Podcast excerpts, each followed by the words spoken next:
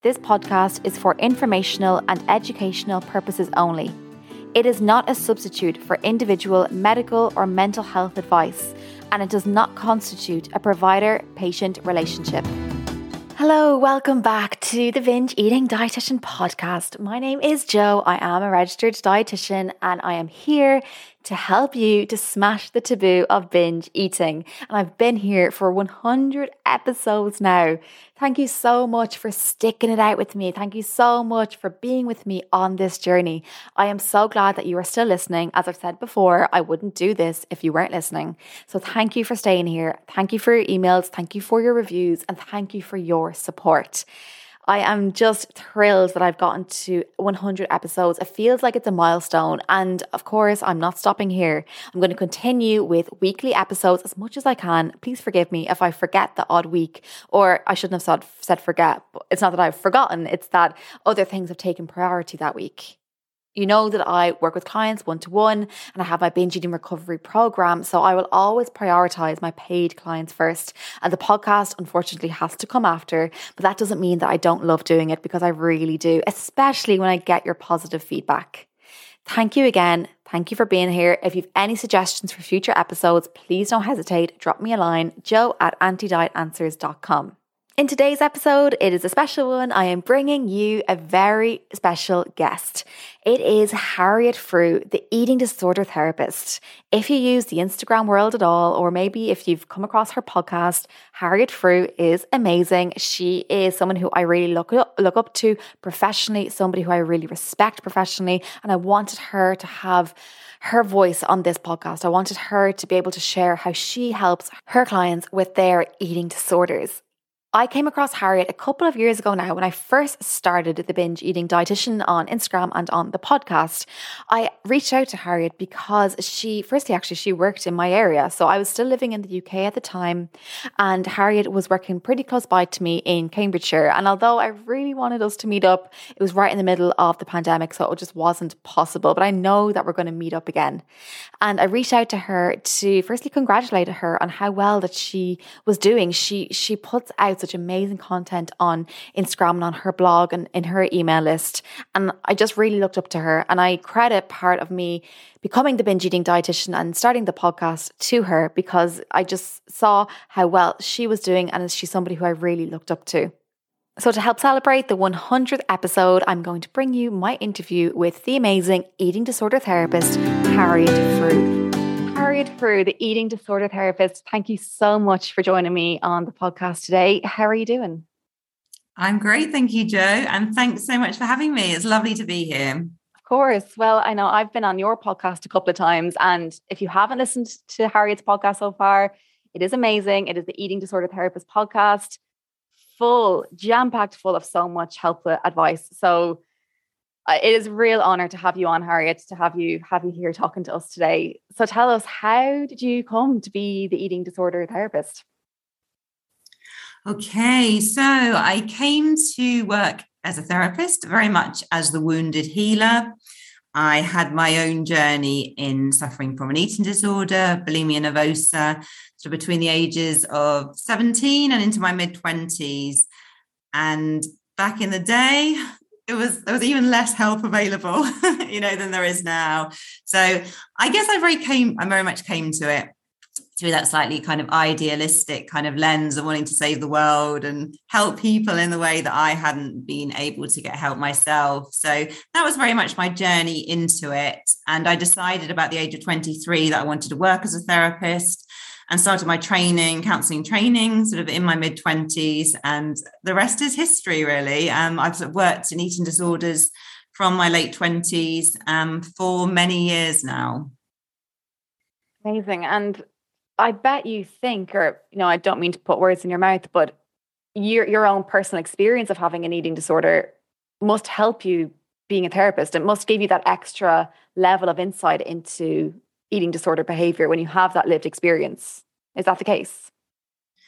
Yeah, I think so. I guess the important thing as you sort of learn as you train to be a therapist is that your experience is unique and it's really important to have empathy and not to sort of project your own stuff onto other people because um, everyone has their own journey to walk, I guess, and everyone's um, experience is individual. But I think it does really help me build relationships with people, have that real empathy and connection. And I believe that clients sort of trust me as well because if they know I've really walked the walk and come out the other side. So there are definitely some benefits.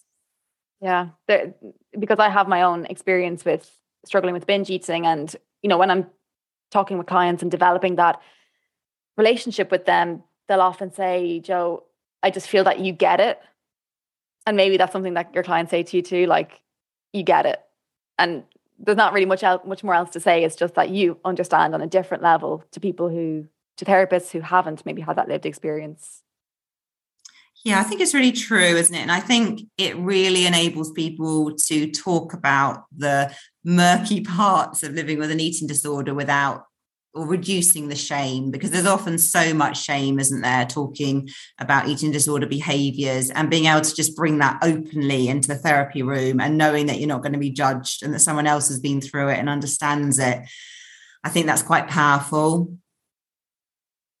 Do you think that that shame is is it getting better? Like say like my mantra for this podcast is to smash the taboo of binge eating. Do you think generally eating disorder eating disorders are becoming more talked about, more awareness been raised, or is in your experience, do your clients still feel the same level of shame?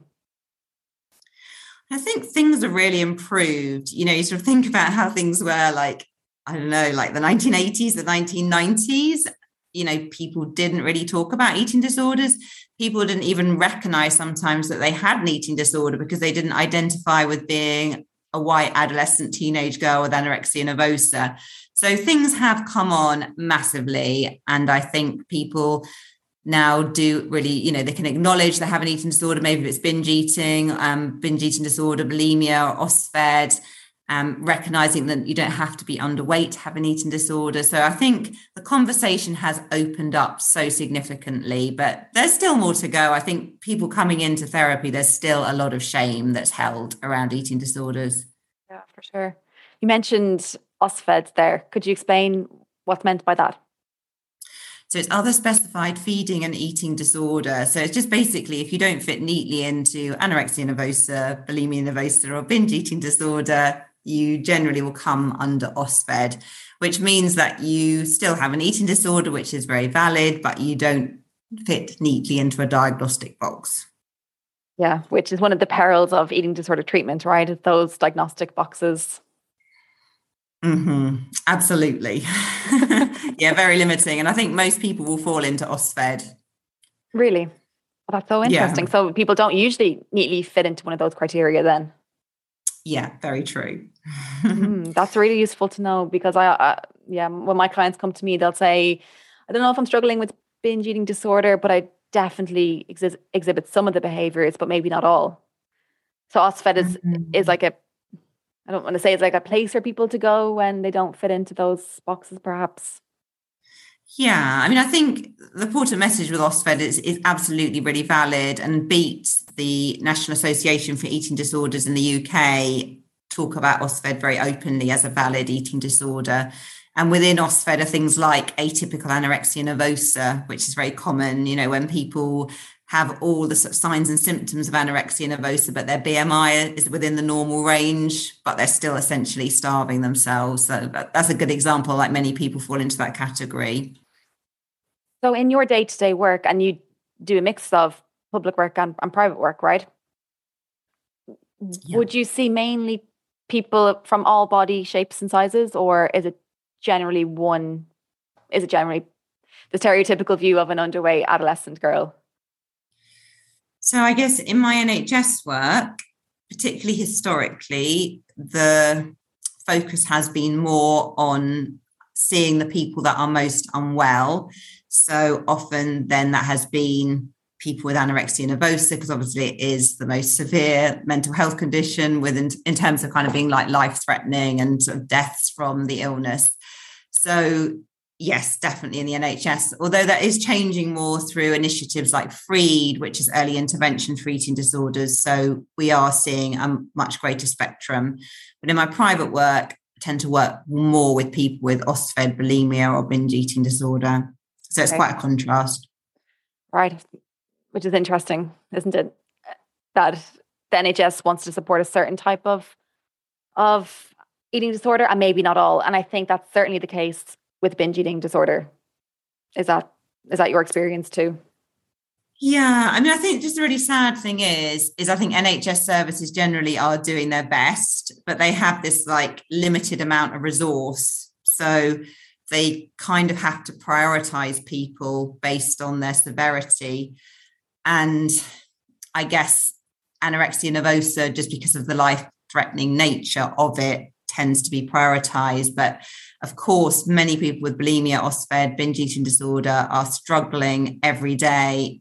Sort of eating is massively impacting their lives, absolutely worthy and should be getting treatment. But it's because of there's just been that like limited resource. Um, and I'm thinking when I first started working, the NHS service in Cambridgeshire in 2004, I think we had about four therapists on the team for the whole county. So I suppose that's to put it in context.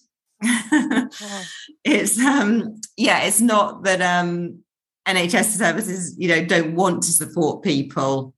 It's often due to very limited resources. Do you have any idea of what the team is like now? Like how many therapists are there for eating disorders now?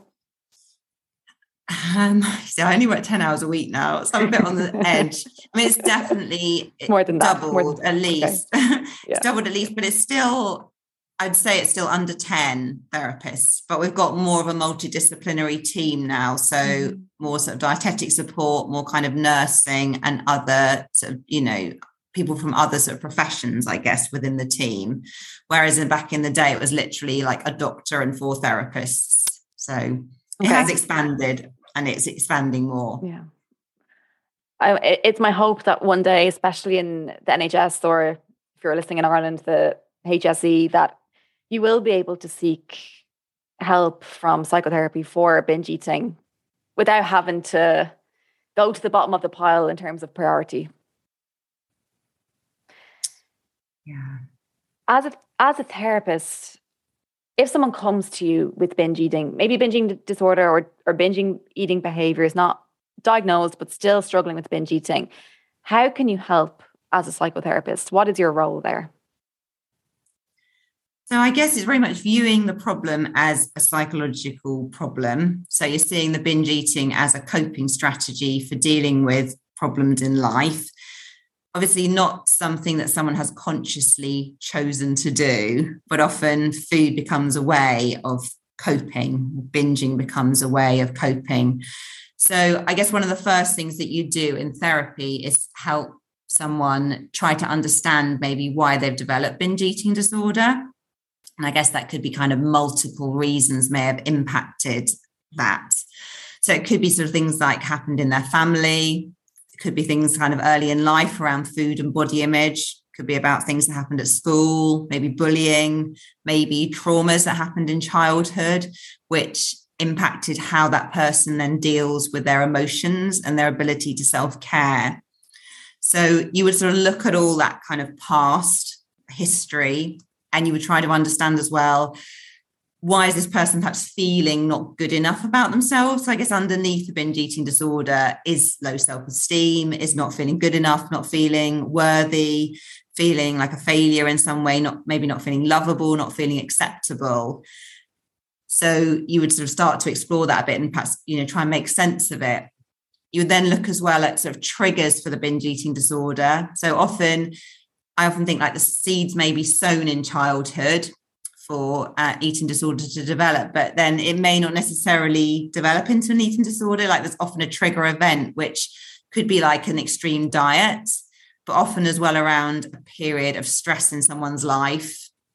Um, and then you would look as well at what kind of is keeping the binge eating going. So you would look at more at the sort of perpetuating cycles, sort of in the present. So often, you know, perhaps when people are really, really restricting their eating, really focusing on weight and shape in terms of a way of evaluating their worth helping them sort of see like those kind of cycles they're stuck in. So i guess you're kind of doing a combination as a therapist of working on the deeper underlying issues but also then helping people to break the cycles and the more kind of symptom focused work in the present.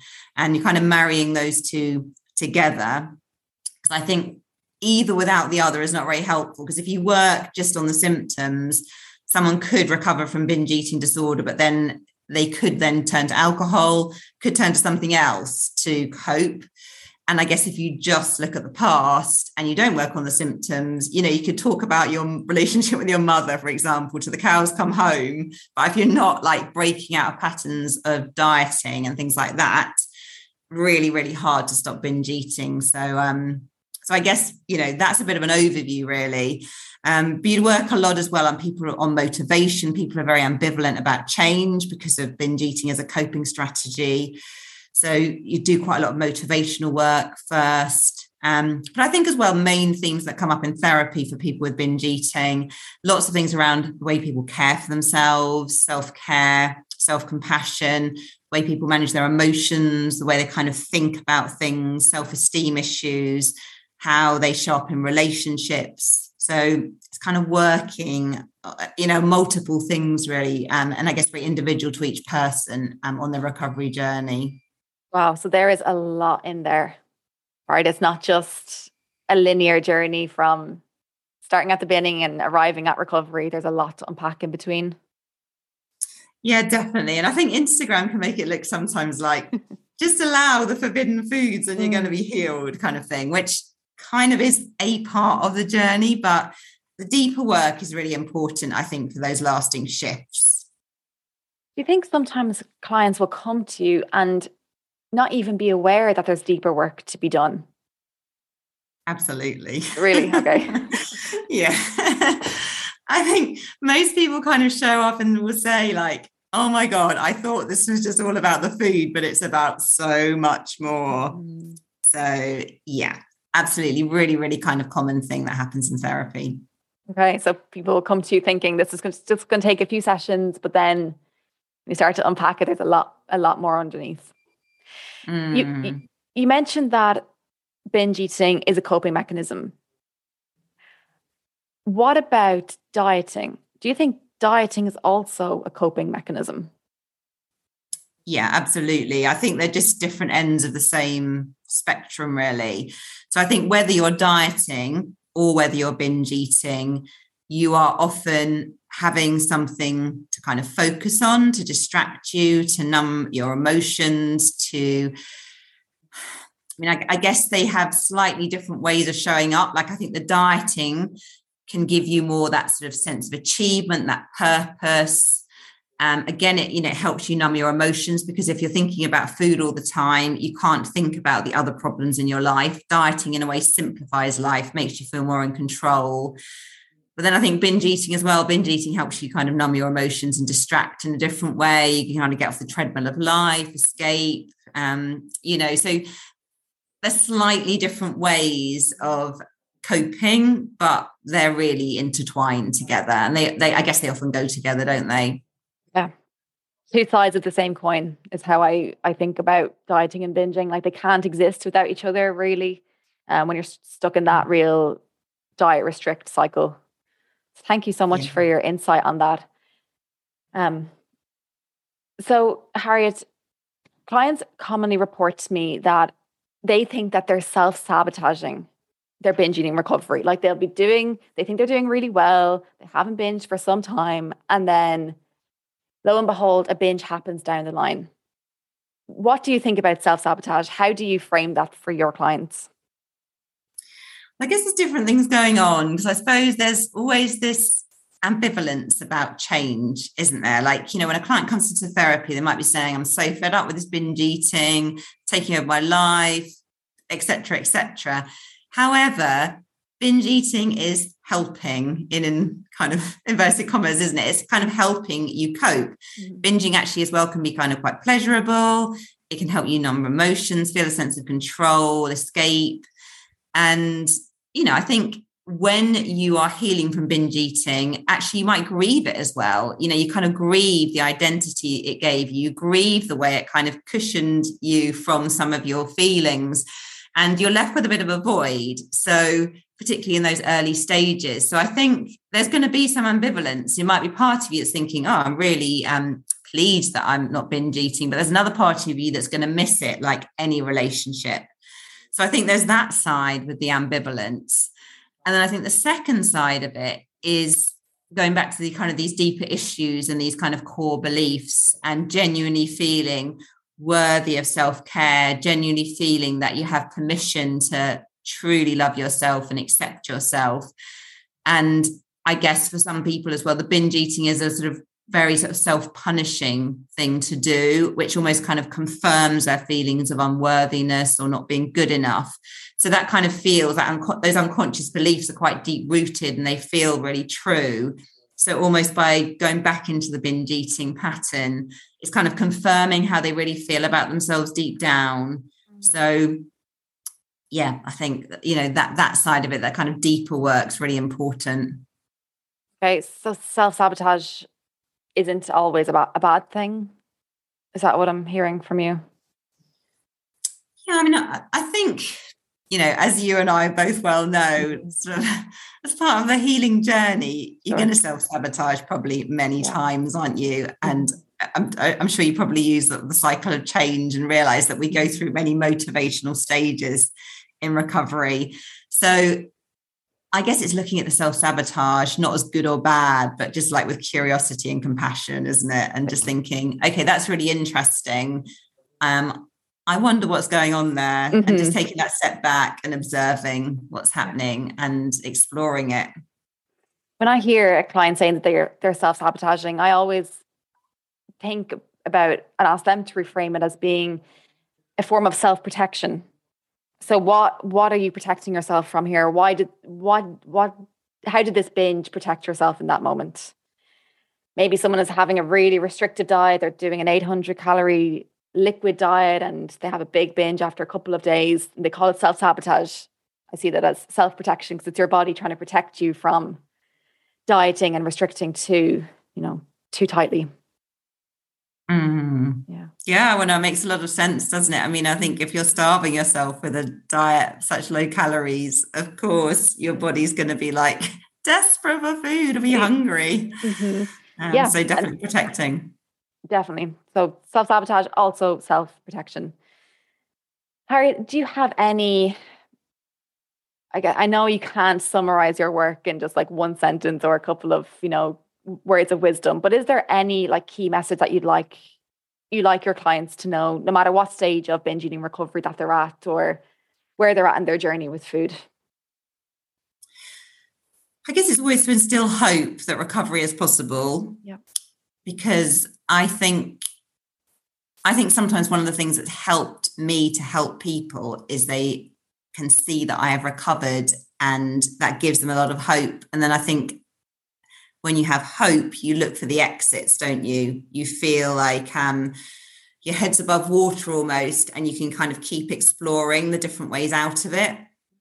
Whereas when you feel hopeless, sometimes you can just feel over, really overwhelmed and stuck, and you can kind of almost give up. So I think, you know, I just want to say recovery as possible. And I, you know, I'm, you know, you and I, I guess, have been in very low places with eating disorders, and yeah, but in a very sort of, you know, I, I know myself just kind of like feeling that, you know, just really overwhelmed and just really just feeling so out of control and so, um, you know, with self esteem on the floor.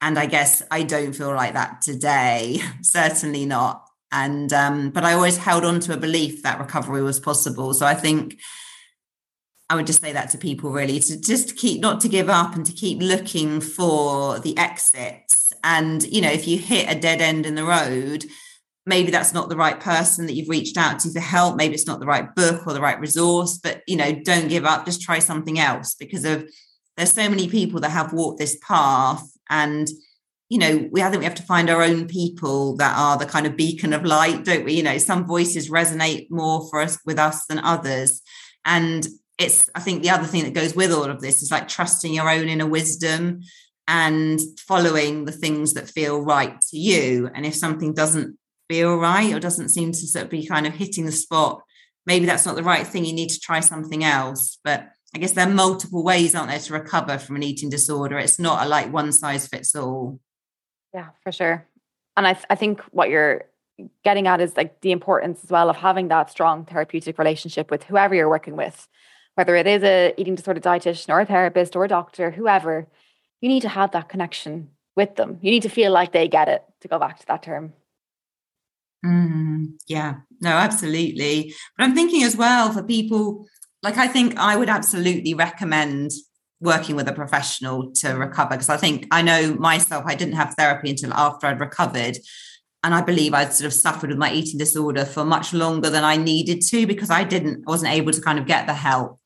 But I think as well, I've interviewed people on my podcast that have kind of been on that recovery journey themselves, but they have been real seekers and constantly kind of been sort of seeking out different ways um, that are going to support them with their healing. So um, I think that therapeutic relationship is really important, but it's not always essential. But definitely, it can fast track your recovery. Okay, I like what you said about keep seeking, like be be a seeker, keep always looking for for a new resource to help you. harry thank you so much for being on the Binge Eating Dietitian podcast. Very first guest on my podcast, so thank you so much. Where can people find you if they want to listen to more about you and your approach to eating disorder recovery? Okay, well, thank you, Jo so much for having me on. It's a real pleasure. I really appreciate connecting. So, my podcast is The Eating Disorder Therapist. And if you want to find me on Instagram, I'm at The Eating Disorder Therapist with underscores between each word. And my website is theeatingdisordertherapist.co.uk. But literally, if you think if you put me into Google, there aren't many Harriet Frews in the world. so you will find me. Harriet, thank you so much again. And to everybody who's listening, thank you so much for joining me for this episode. I'll see you soon. Take care of yourself. Thanks, Jo. If you found this podcast helpful, you are going to greatly benefit from my binge eating recovery program. No more second guessing every food choice, no more starting a new plan every Monday. No more pacing up and down your kitchen trying to pull yourself out of a binge. Go to the link in the description of this episode for my binge eating recovery program where you can start your binge eating recovery today.